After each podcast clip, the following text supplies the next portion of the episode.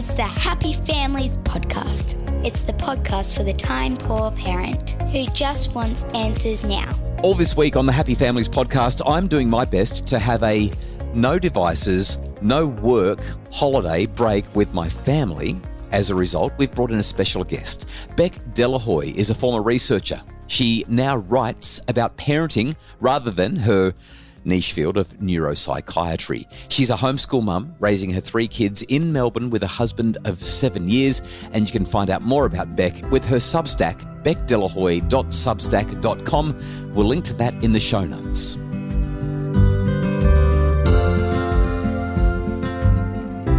Hello everyone, I'm Beck Delahoy. I've been working with Justin behind the scenes for about a year now, and I'm a mum of three from Melbourne.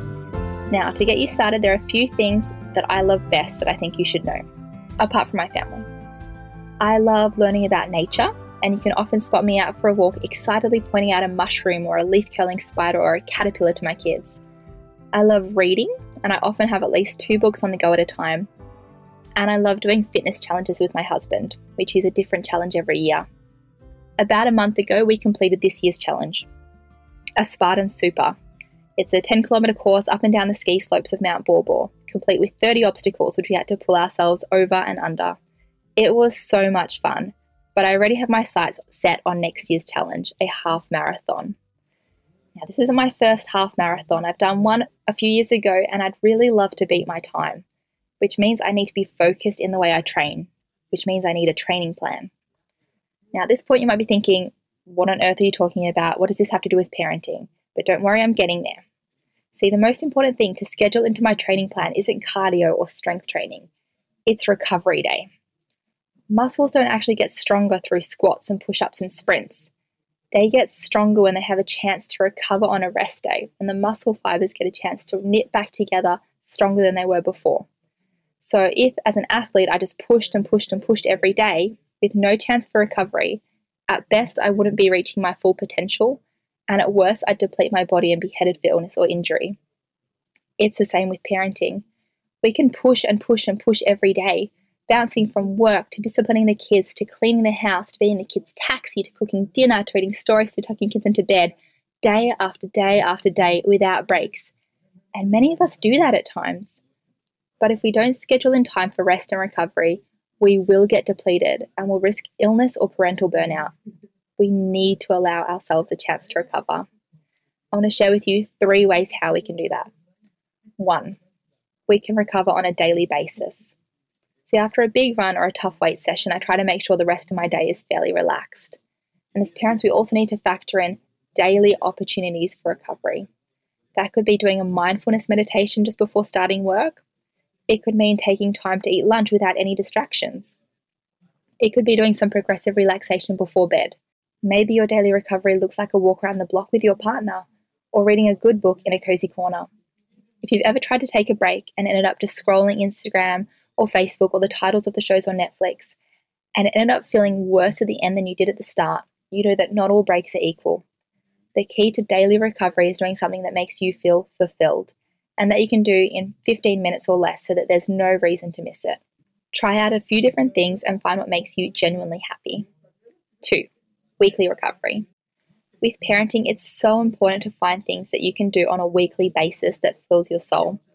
This is a bigger time investment than daily recovery, which means it's even more important to be intentional about scheduling it in.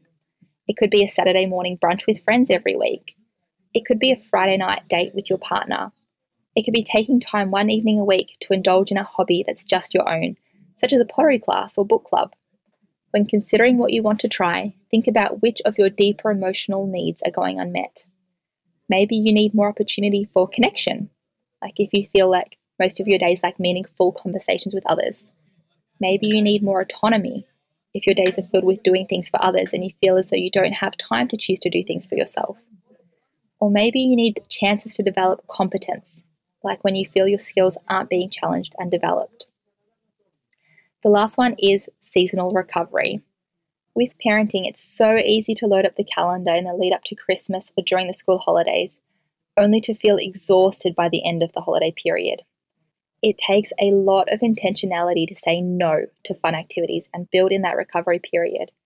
You could try having a do-nothing weekend on the last weekend of the school holidays to allow time for rest, or try reducing the number of extracurricular activities during December to allow time for the Christmas activities you really want to get to. You might also make it a tradition to have a stay-at-home day after coming back from a family holiday or after a big event like Easter. I want you to know that working endlessly, day after day, to be everything your kids need you to be doesn't make you a good parent. It makes you a depleted parent. And as tough as it can be to find time in a busy calendar for rest, it's one of the most important things you can do.